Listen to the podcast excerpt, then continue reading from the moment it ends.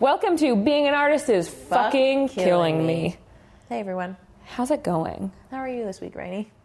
I'm feeling kind of silly. Oh, good. I'm good. Okay, How are you doing? I'm good. Yeah, Yeah. feeling good.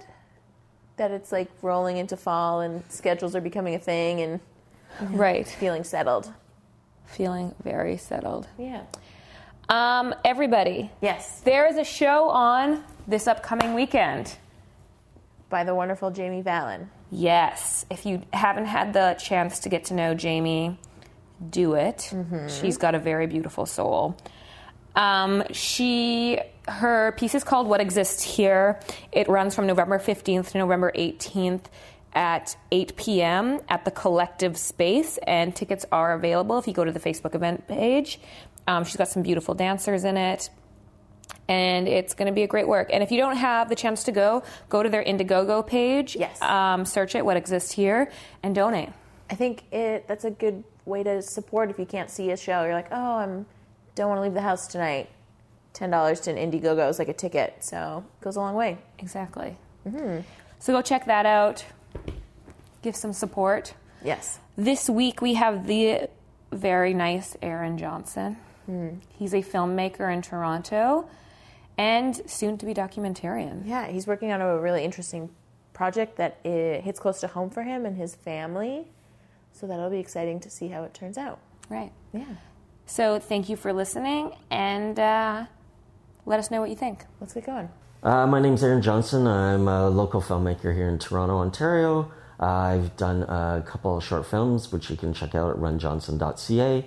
I've also shot a few spec commercials, spec PSAs, and I'm venturing into the documentary field. And my first documentary film at the moment is on my grandfather, Arthur Cognac, who was known as the greatest horse trainer that ever lived, aka the White Rider. Cool. I know th- this is my first The first one, the, but the one that went viral. No, like uh, I. This is the first time I'm uh, venturing in documentary. I had two dramatic shorts that I Right. wrote, produced, and directed. Right. Um, in the first one, actually won a Garrettson Award through Mm-hmm. the Canadian University System. Uh, that was called For Lily, Mm-hmm. and then the one that went viral was my second dramatic short. And it was called Exhale. Exhale. What is a garrison? Just A Garrettson Award. Gar- uh, Peter Garrettson was a uh, he taught film studies at Ryerson University, and he passed away a few years ago. He kind of started the film studies program. Don't quote me on all this because, like, we're talking over a decade ago. I went to film school. okay. But uh, uh, after he passed away, uh, they did an award program. So the best films each year through Ryerson, I believe York, U of T, and the major universities in the city. Uh, they pick uh, a number of them, and then they uh, count them down to 5 And then from there, there's an award ceremony, and they choose the best one of the year. And that's how I won the award. wow. Great. So what what art school did you go to? I went to Ryerson, You went to film school in Ryerson. Oh, okay. film school at Ryerson. I originally went to U of T and didn't finish, and Yeah. then uh, went back to Ryerson. That's so funny. We just literally just did an interview with um, Laura as the stage manager, and she had the same story. She like went to U of T didn't finish. Didn't finish. Yeah. She said it was like too slow for her. yeah. Yeah. Well, I, I didn't go to U of T for film studies. I went to U of T for the social sciences. Oh, okay. So you went back to a different program. It kind of, you know, when uh, just at a high after you graduate high school, they're like, "Hey, now go to university and you know take something," and then I just find people are at that young age. You don't really know what you want to do. You go in because you know you feel socially like obliged to, and then no, it's not worth it. You end up. It's, education is never a waste of money, but for example, I didn't do that well at U of T because I wasn't really interested in what I Right. was into. And then after Ryerson, after graduating from there, I graduated with honors because I loved what I was doing. After I took, I think, a good five to seven years off and mm-hmm. just worked and traveled. Oh wow. So. Right. You're like more a more of a complete human after like having a Yeah. life experience, and then you find out what you love, and you're so much better at it. I'm like a huge believer in that university comes at the wrong time for Totally. a lot of people. Oh, for Yeah. sure, for sure. Yeah. I also think that like a lot of students that are in undergrad just don't like like learning. They're like there for like the social aspect of it, right? Yeah. So it's not until like later on in their lives where like they think that they actually want they're like opening the books because they want to learn and educate themselves on something and get smarter, and that's like a skill they'd like to hone. Whereas like when you're in undergrad, you're just like I just want to meet people and party. Yeah, and you're like yeah. probably living on your own for the first time, and you're legal, and you have your own autonomy over yourself for the Yeah. most part. You know. Oh, exactly. Right. So yeah, no, I just uh, I've always found that you know uh, life's worth living when you get up and you go to do something that you want to do for a living. I also, uh, besides making my own films, I also have worked professionally as an assistant director, assistant editor, researcher, and playback coordinator in the film and television industry, and even just being part of that creative process in creating you know stories for film and television, you know. I worked on the show The Border for CBC for season two and season three as a researcher and playback coordinator.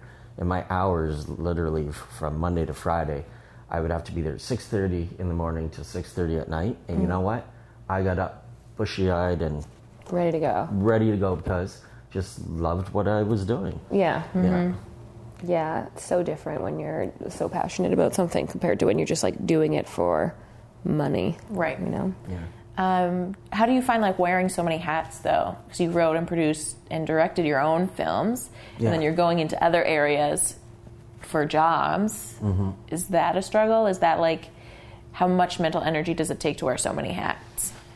A, a lot of people would say it's not a good thing. I'm one. of- I guess I'm not a control freak, but I like to have an idea of what goes into every role. And um, most people, I'll probably agree with them. You should not wear that many hats in the industry. Um, but it's also per project. Like if I'm doing one thing per project, I will not write, produce, and direct my own anymore. Um, the documentary, from what I've learned going into documentaries, it is something you can more or less wear more hats doing. Um, it's also a more lengthy process.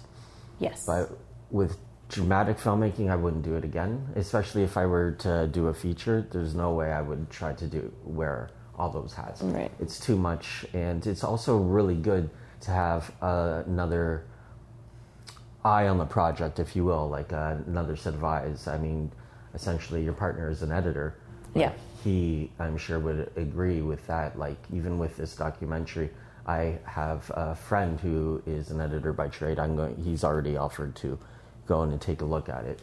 it makes it's so helpful just for like store if you're trying to tell a story what makes sense to you being on the inside isn't might not make sense to people on the outside. So having a second set of eyes is super helpful.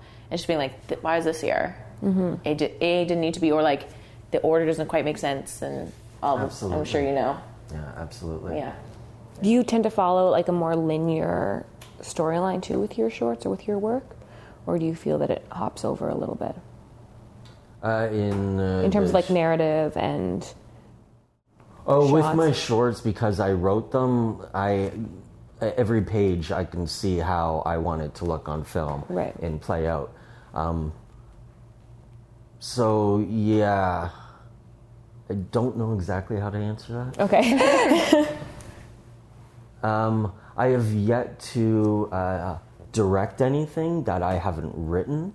Um, I also uh, there were six of us who started a production company uh, a few years back, and we did mostly spec commercials, spec PSAs, and we did a few shorts.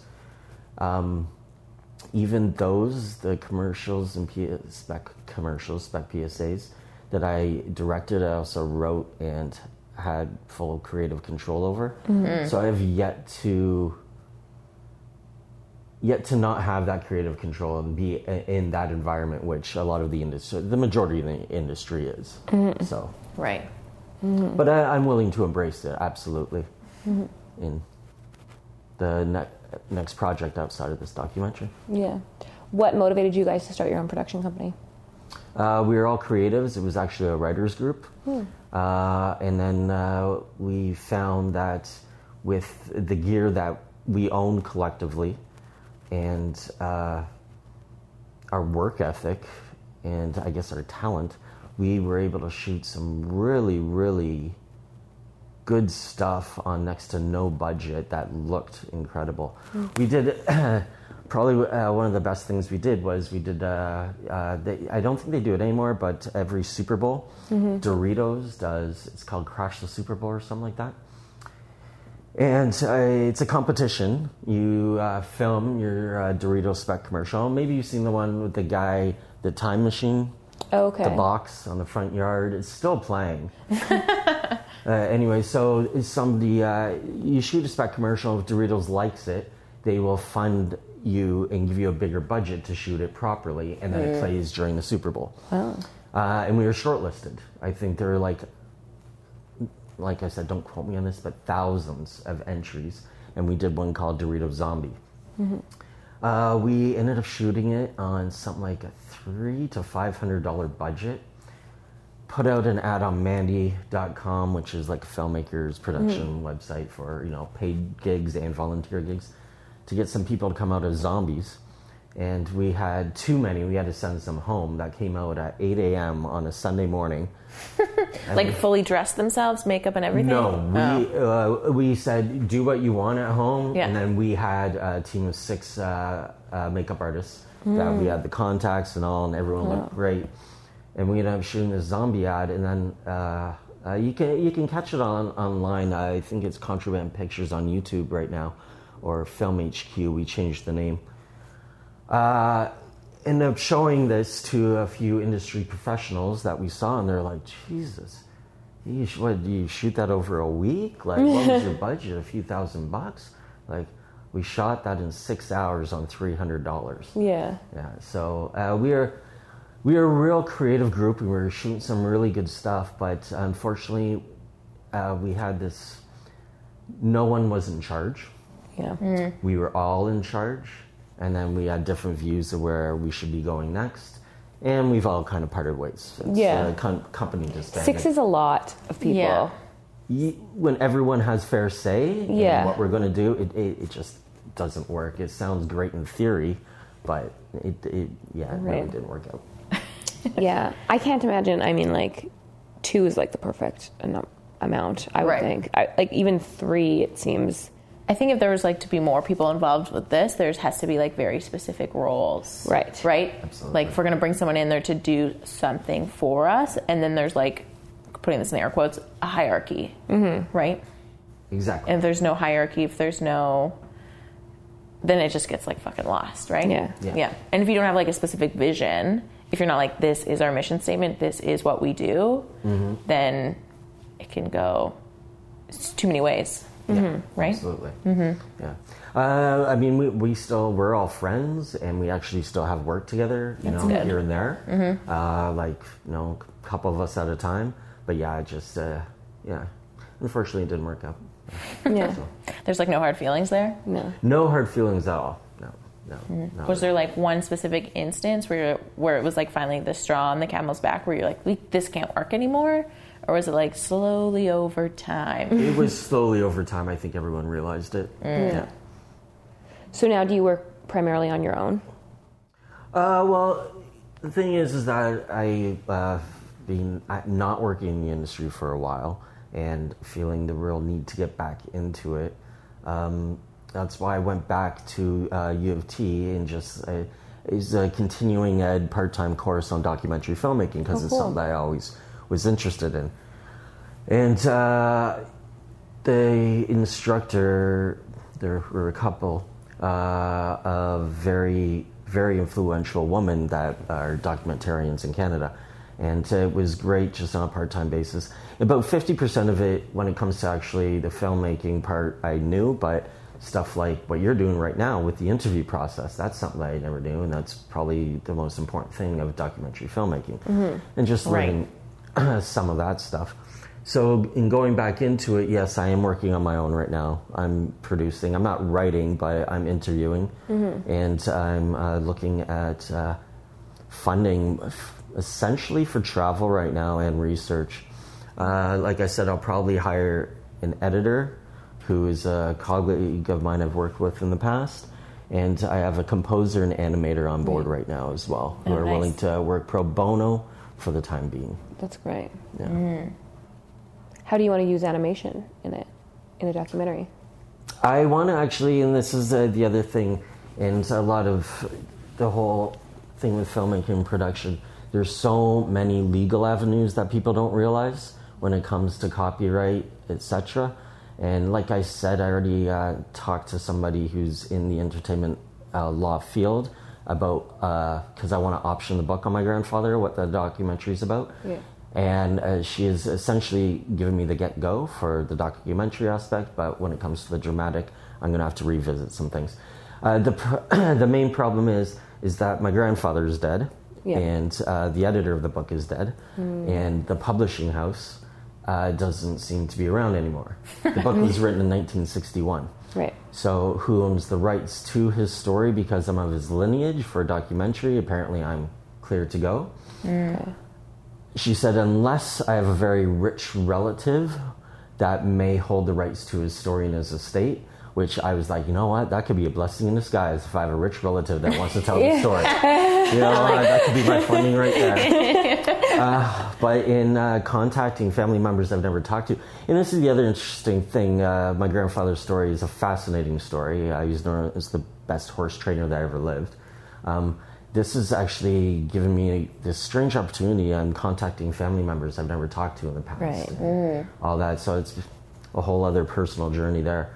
But uh, uh, when regards back to the animation question, is that uh, a woman, her name escapes me at the moment, uh, did a lot of animated pictures of uh, my father doing his horse tricks in the book. Oh, And they're these really, really nice, simple animations that I have shown an animator and he can um, rotoscope them into turning them into moving animations, which I think would add levels to the production Yeah. value of the documentary.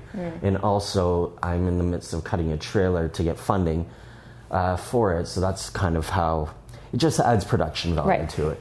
It's like a lot of people are like, oh, reenactments would be great. Yeah, reenactments would be great, but do you know for period pieces how much that costs? Like, I Right. just Yeah. I don't have the funding for that right now. So And, where like- are you? Sorry, Corinne. and for it to be like historically accurate and have to like the researchers on that and then costume and set and a horse and yeah. Oh, exactly. Yeah, horse. Uh, I mean, horse horse. wranglers. Yeah, just the horse on its own would be so expensive. exactly. So I, I'm just really happy with animation right now. Yeah. Yeah. But that being said, once again, uh, this woman I know she has passed away as well, and I'm looking. Uh, she was a fairly prominent independent artist, and I found some videos and some bios on her back in the day. And uh, just the other day, I found a couple contacts online. I want to reach out to her family members and see if it's okay if I use these. Right. interesting. Um, what funding sources have you looked into? Uh, my so basically, uh, I'm gonna try crowdfunding for my first time. Yeah. Which a lot Yeah, of we were talking like, about that. "Ugh." Uh, th- I, I'm not looking for a lot. I'm not entirely sure. I'm working on a budget right now. I'm not entirely sure what it is. Um, I uh, recently, one of my colleagues from this production company from the past, he uh, did crowdfunding for his first time for his first documentary on uh, being mixed raced. Um, he did a crowdfunding campaign. He was looking to get five grand. I think he raised almost ten. Jesus. So What he's a success story. Uh, after that, I reached out to him. I was like, uh, I won't mention his name. Yeah. Uh, but uh, and I was like, can I meet up with you and talk to you about you know this? And yeah, we met for coffee. And he's like, you know, honestly, Aaron, if you're going to do the crowdfunding, be hundred percent prepared and be ready to make it a full time job while you're doing it. Yeah. He's Yeah. like, it took so much out of me. I almost I couldn't even focus on the film anymore. He's like, or have somebody hire somebody to do it. So uh, it's something that I'm.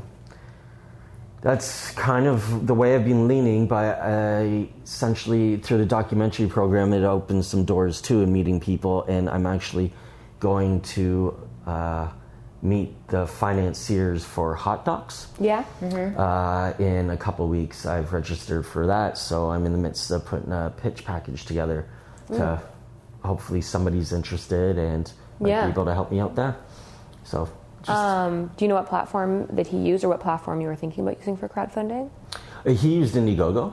Oh, they take so much money from you too, eh? See, see, I did not know Yeah. that. I'm, Yeah, They I take think like there's like a 20%. s- like a standard like eight to ten percent oh, okay. that they take, but then there's also fees that you pass on to the people that support you, or you absorb those fees and make less money. It's yeah, oh, really? See, yeah, I'm still looking into all this. So if you made if you raised ten grand, you would probably only take about seven seventy five hundred. I think is like probably yeah, yeah yeah. what it is. They take like I know someone that they raised recently. They raised I think it was like eleven, and they took two from them just for their which is Really? like two grand of. It's a lot of money for like how much you were like busting your ass, you know. Yeah, Mm-hmm. yeah. Crowdfunding is such a weird thing too. Like, like what are your what are your opinions on it? Yeah, before we get into that. Yeah. Uh, in theory, it sounds great. You know, Right. support your local artists and all that. Um, I really, I, I have, I, I, I donate to uh, his uh, crowdfunding, and I recently had a colleague I went to film school with. He's a cinematographer now, and he was he uh, was crowdfunding uh, for a short film that he was shooting for this other director, and I donated to that as well. Uh, that one, I know they did not come anywhere near what they were asking for. Yeah. Uh, that's really all I know about crowdfunding so far. Yeah. Apparently, but everyone that's that I know that's tried it has said it's been quite the headache. But uh, it, it, it it's I Yeah. mean, it's one like avenue. this constant discussion of like asking people for money is I is tricky. Mm-hmm. Like I understand when there's like a product involved, but sometimes it's like hard to just get people to I don't know. Sorry, I'm not like putting my thoughts into the way I want to. Yeah. I'm finding it's like I love it. I love the idea of supporting your friends or supporting people that are doing things that they like are working hard for. Yeah. But then it's also weird to be like ask strangers for money. Yeah. I don't know. When they're not like getting something in return, like when you're not like purchasing something. I've also like seen and met producers in Toronto who like are doing lots of shows and like one of the main parts of their job is just like running the crowdfunding pages and asking people for money. And like I mean you're only like one person. How many times are you going to ask the same people for money? Mm-hmm. You know?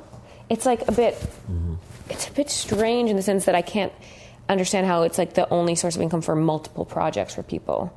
You know? Right. Yeah, yeah. Yeah, if there's like one big pod project and like that's like the only time you've been using it, and it's one- something you're super passionate about, and like there's you're not being successful with funding or whatever, that's like yeah, it's whatever, use it. But like when people are using it like as their only source Yes, yeah, yeah, yeah. I see for income, it's Yeah. like a bit it gets a bit finicky there, right? it, yeah. Tricky. Mm-hmm.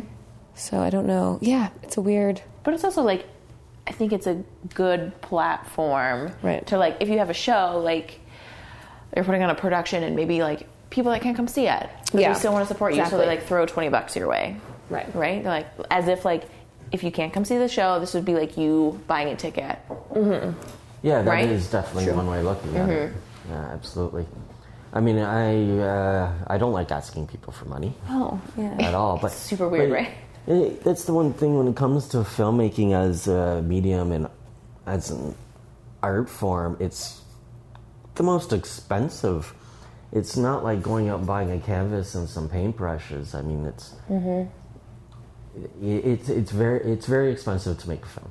Yeah. Like uh, it's bottom line. There's so many variables. It's, it's, it's ugh, excuse me, it's expensive to make good film. Yes. right?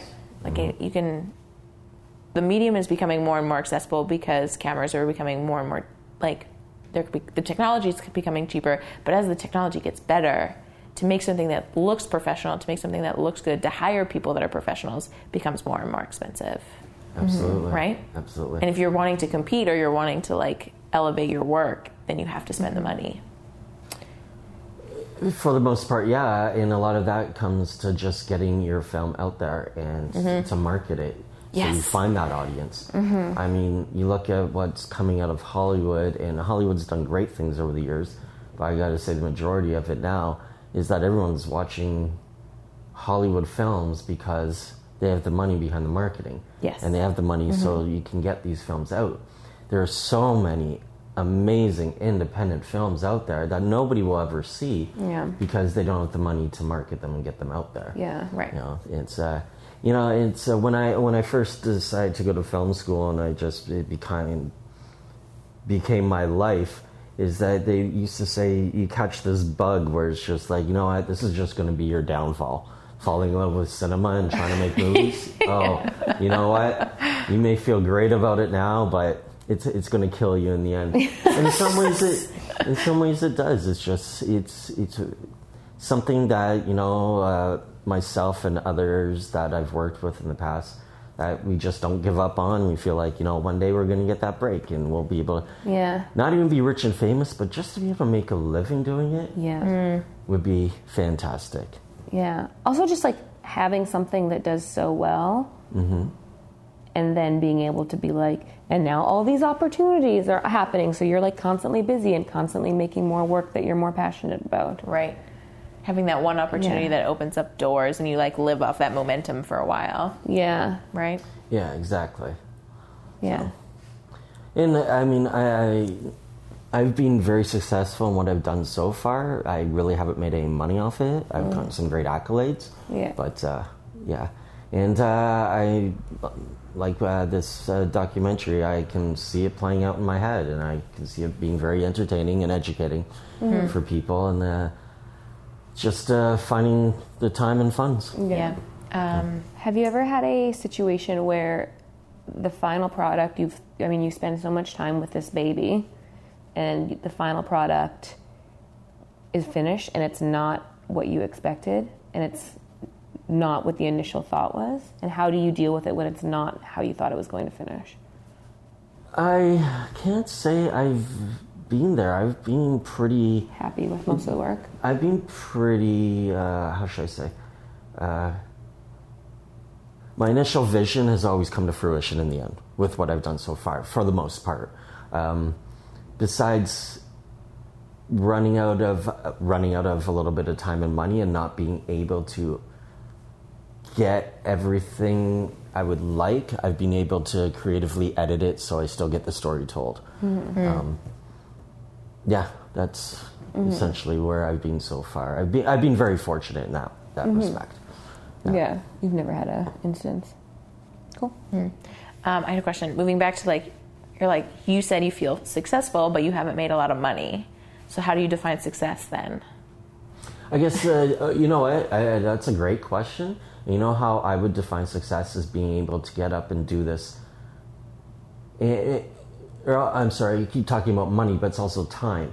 For example, I have to go to my full time job to pay the bills, and I would be able to create more films if I had a little more time and didn't have to do. So uh, that being said, being able to be paid as an artist is essentially, you know, the ideal. Yep. But uh, I, does that answer your question? Um, How do you define success? oh, how do you define success? you know what? To be honest, uh, how do you define success? Will be able to get up and do essentially what you want to do Yeah. for a living. Yeah. You know, and that's it. And uh, the, uh, I have uh, one of my best friends. He's a carpenter, and he loves to get up every day. He he loves to work with wood. You know what? I consider him very successful in life. Yeah. That's, Yeah. You know, that's his passion, and that's what he's paid to do it every day. So. Yeah. I would agree with you. Yeah. Yeah, you're right. Sorry. So to def- yeah, success is to be able to get up and do what you want to do, and by that I mean it, it's work, but it's it's work that you feel good about getting up and out of bed for. Yeah. Yep. So you said that you took a break between a little bit of a break between before this documentary. What was it that made you take that break? Or what were you doing? It was debt and working full time. Yes. Uh, the the other thing uh, about uh, as much as I loved uh, every role I've uh, worked in professionally in the industry, Uh, the other thing about it is that it's uh, essentially mostly contract. So you're constantly looking for work, and that can leave you out of work for a while. And then just uh, going back to bartending, which I've done forever, it, it was just more consistent. Uh, Yeah. I was able to pay off my debt. The, the good thing is uh, because I haven't really worked, oh, God, I want to say about six years. Okay. I've been just bartending full time. Uh, the good thing about it is that I, I do enjoy it in some ways. Just getting a little old for it, but it, it was consistent, and I was able to pay off my school debt, Yeah. and I was also able to, uh, you know, even though it wasn't very expensive, uh, marry my wife, and we had you know a lovely wedding and Yeah. all that. So it, it's the constant working in the other industry that financially it's been a little bit better over the past few years. Mm-hmm. So Right. And now getting back into it, how do you feel like you're going to um, find time for both? Are you going to try and find time for both, or are you going to try to put one ahead of the other? well, I'm definitely one? putting one one of the ahead of the other. Yeah. Like I said, and also, you know, I guess that comes with age as well and life experience that you realize, okay, you know what, life is short. What are you going to do? You know what? You know, uh, maybe I was going to say take a chance. It's not even about taking a chance. It's like maybe looking at it from a different point of view. You know, this is still what you want to do with your life, Right. but with more life experience and at an older age, maybe you're going to kind of look at it differently and from a different angle get back into the business. And uh, that's essentially what I'm doing right now uh, with uh, taking this documentary avenue. I mean, I have a, a grand scheme of how I want the project uh, that I'm working on now to turn out over the next few years. And in doing so, in the people I meet and what I create and what I shoot, I'm going to see where that takes me as well. Uh, in terms of other projects, working with other people. So this is your main focus right now, is this documentary. Uh, absolutely. Yeah. Yeah, absolutely. How long? So when did you find out that your grandfather was this famous horse trainer? So I've always known that I'm th- that uh, my grandfather worked in the circus and was a horse trainer, Okay. and he worked with Barnum and Bailey's and Ringling Brothers. Oh. I've always known that. It wasn't until my mother moved back from Alaska. I'm a dual citizen. My Yeah. mother's family is American. My father's Canadian. My mother moved back from Alaska a few years ago, and it was not this past Thanksgiving. The Thanksgiving before, we were over at my sister's for Thanksgiving dinner, and I wanted to uh, show my wife some old family photos uh, because my sister had all the family photo albums.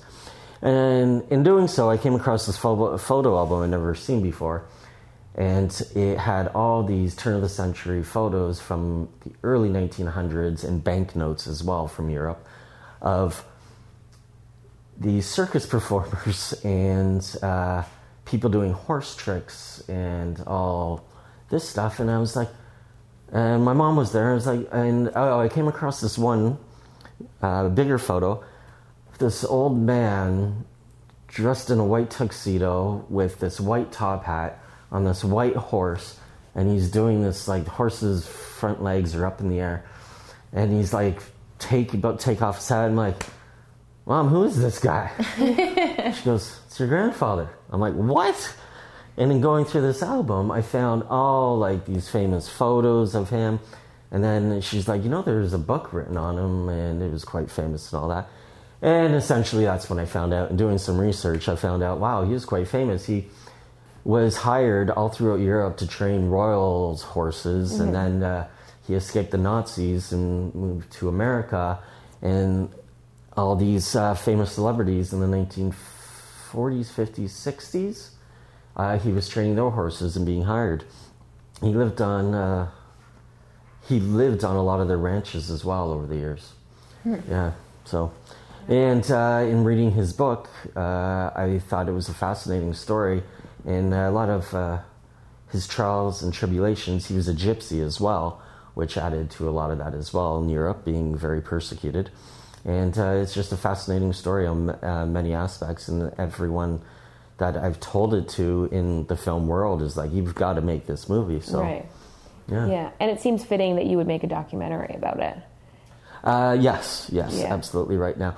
And I have hundreds of photos, which I'm in the process of scanning right now uh, for the film. Uh, the one drawback at the moment is I'm having a little hard time finding footage, which I Like- know is out there. It has to be out there, but. Uh, I'm uh, reaching out to some of his old colleagues and family members in Europe right now that might have something. And one of the people from the circus in Europe actually has one of the circus uh, cars from a train that they apparently escaped Europe in uh, that he's turned into a restaurant in Sarasota, Florida, with all this paraphernalia. I know. What?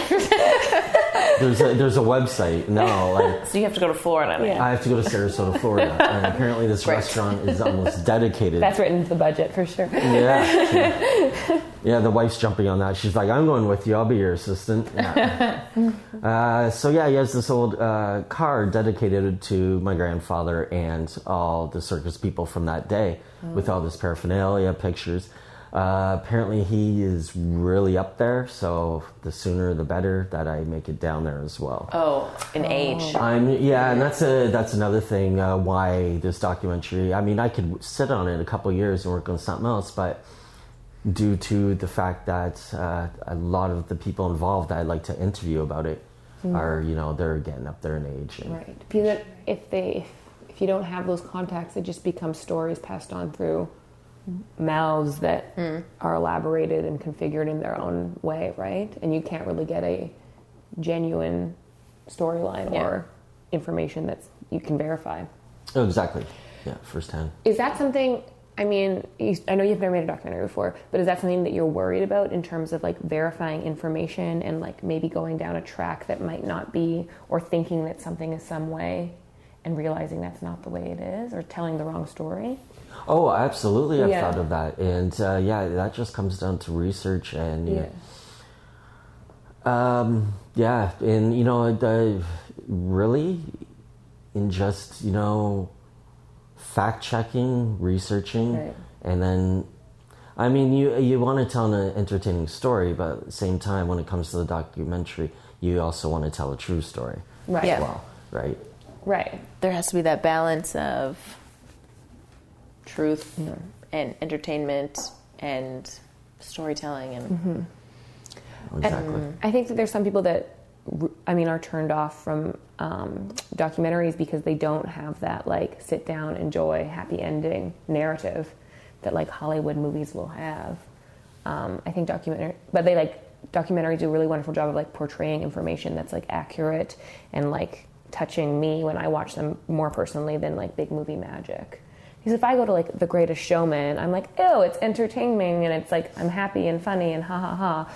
But like I'm not really like thinking about the story, right? I'm more just like being guided through an experience. Whereas documentaries, you really kind of get to it really allows the viewer to like practice thinking analytically about what they've just seen, which is lovely, I think. So I mean, is that is doing documentaries a way that is sorry, is making documentaries where you thought you would be going with your film career or No, no, no. I, I, I did not think that. It wasn't until, to be honest, uh, when I, yeah, I guess it was just a few years ago. I just found myself in all my spare time watching documentaries. I'm like, I really am getting into this medium, and then uh, was thinking, you know what, maybe a good way to get my feet wet again into filmmaking would be to take a course on documentary filmmaking. And then uh, it took me a while, and I couldn't find one until I found this one at U of T, and it was just what I was looking for. And the timing was right because I found this out about my grandfather, and as soon as I opened that photo album, came across all this, then I uh, ordered the book online and read the book. I'm like, wow, this this is a great story, and I, the timing's right. So, yeah, I think this is where I have to go next. right. Um, how's the research been going? So you've been looking, you've been reaching out to family members that you've never talked to before. How are you, they receiving you when you come forward? Is it like been difficult? It's been like open arms. Uh, no, it's been uh, essentially open arms. Yeah, uh, like I said, the the the biggest drawback is that there's nobody I can talk to here uh, except In my Canada. mother. I've Yeah. done uh, I've done a few interviews with my mother, and she's the first great source uh, for this. But uh, nobody else is in Canada. Uh, they're all in the states or in Europe. So essentially, with the crowdfunding or however I finance this, the the majority of it is because I'm uh, an experienced editor. I have an editing suite at home, um, and I own camera gear. I own sound gear. I own all that. Uh, I don't really need any financing for any of that, and I'm an experienced shooter, so I can do all that on my own. And a lot of documentarians do. Um, mine, my my expenses are travel right now, just getting to locations. Um, but uh, everyone that I've reached out to online has been very open and being like, "Hey, the sooner you can make it here, I would love to interview, uh, do an interview with you." Oh, great. So yeah, it's been a very very open experience, and a few of them are even like, "I can't wait to see you know see this film." You know, Arthur, uh, that's my grandfather's name. He he was a great man, and he deserves to have this story told. And yeah, and that just makes me even a much more go getter for the project. So. Yeah. Right, totally. That's great. Um, in your email, you talked about watching your friends do other things and like grow into their careers. Do you feel like that's happening for you right now, working on this documentary, or do you still like feel like you're lagging? I, I shouldn't like put words in your mouth, but you're. Um, in regards to how I worded that email, Yeah. I guess uh, this is totally. Every, you know what? Every step doing what you want to do with your life, I think, is it's going to grow you and grow you in your career in some aspect or another. Um, I just uh, chosen a very hard profession to you know to to make it. But you know what? In doing so, there are times I thought, you know what? Maybe I should look at something else. You know, I'm getting older, and maybe there's something else. You know, trying to start a family. Got married two years ago, but at the same time, back in my head, it's like, okay, well, no, you know what? You only live once. you got, you gotta, you gotta, you gotta try. You gotta Right. give it a go. Right. Um, and uh, that being said, you know, a lot of my friends that you know have chosen other career paths and are very successful right now. You know, what? I am so happy for them, and you know, I wish I could say the same for myself right now, but I'm confident I will one day. Yeah. yeah, you can't give up on your passions, Right. right? No, that's so true. Mm-hmm. Is there anything in particular that you think that that's another interest to you other than filmmaking? You talked about maybe that's something that you might do. You're not sure. Uh, not really. The one thing I know I could do is I could run a very successful bar.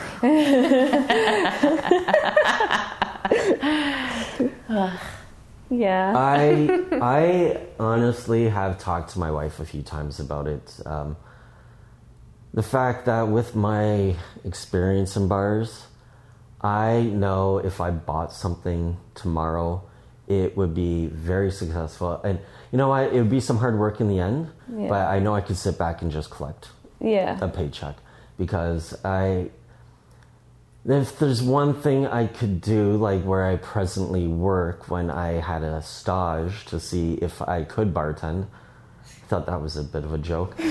Um, uh, we, we, we won't mention any names or anything but uh, it's- Rainey definitely knows who I'm talking about. At the end of my stage somebody turned around and said Okay, well, you definitely know your way around a bar, so uh, yeah, you'll be hearing from us soon. I, I, I know, and yeah, I know I could open a very successful bar, and who knows, maybe there's something I'll do one day, but it's not what I want to invest my time and energy into No, right now. exactly. But uh, it's it's always an option. Yeah. Uh, It's nice to have like a skill that you could fall back on if you needed Yeah. to.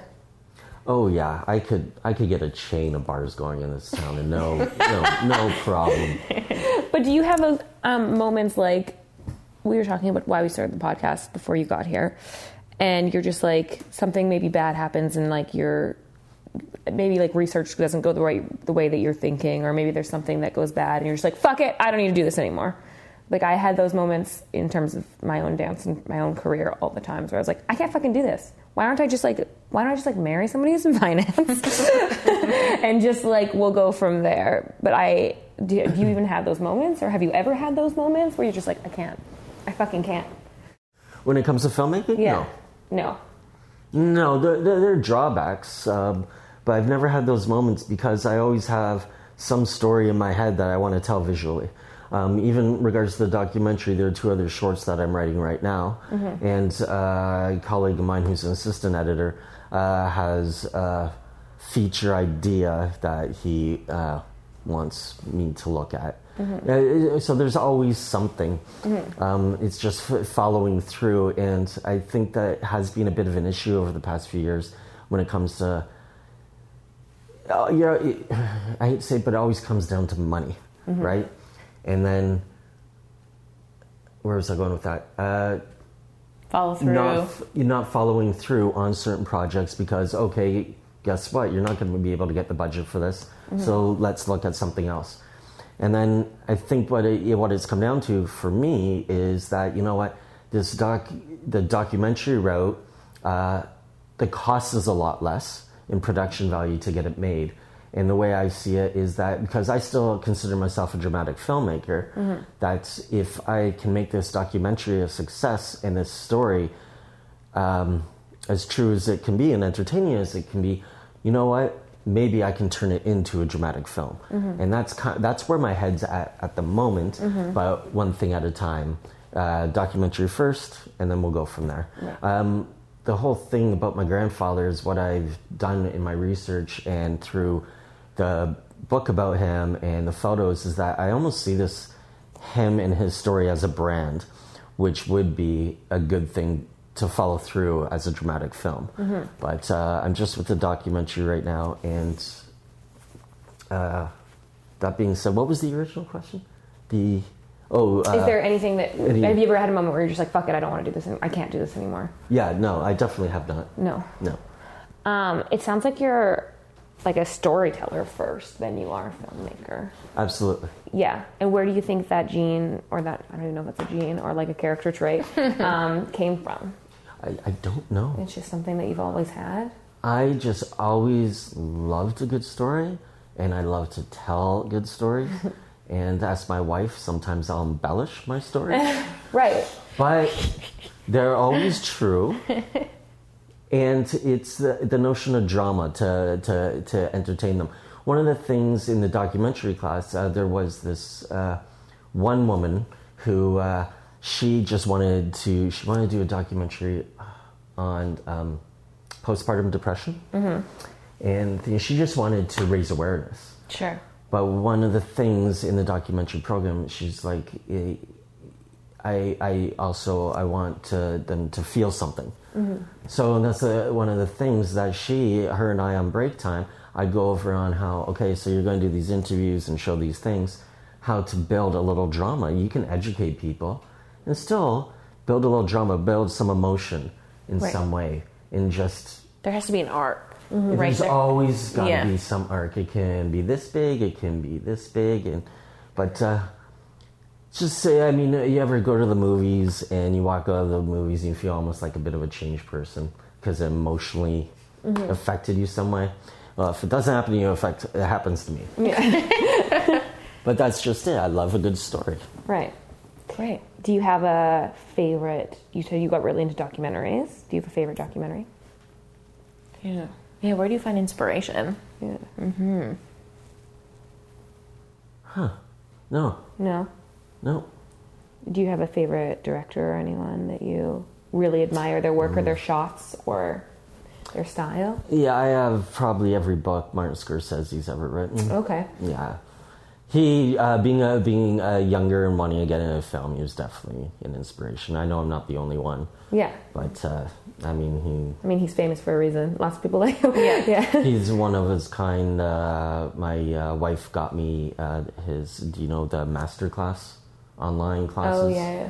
yeah, she got me Martin Scorsese's and him, and just the way he speaks of cinema is the way I feel. Yeah. So, Great. Do you? What's his? What's your favorite movie that he made? Do you have one? and such a cliche right now. Such a Tell me. cliche. Good Can't wait. Oh yeah, that's a good one. It really is, though. It's one of the best films of all time. Yeah, it is. It's a good one. Yeah. Oh, it's a classic.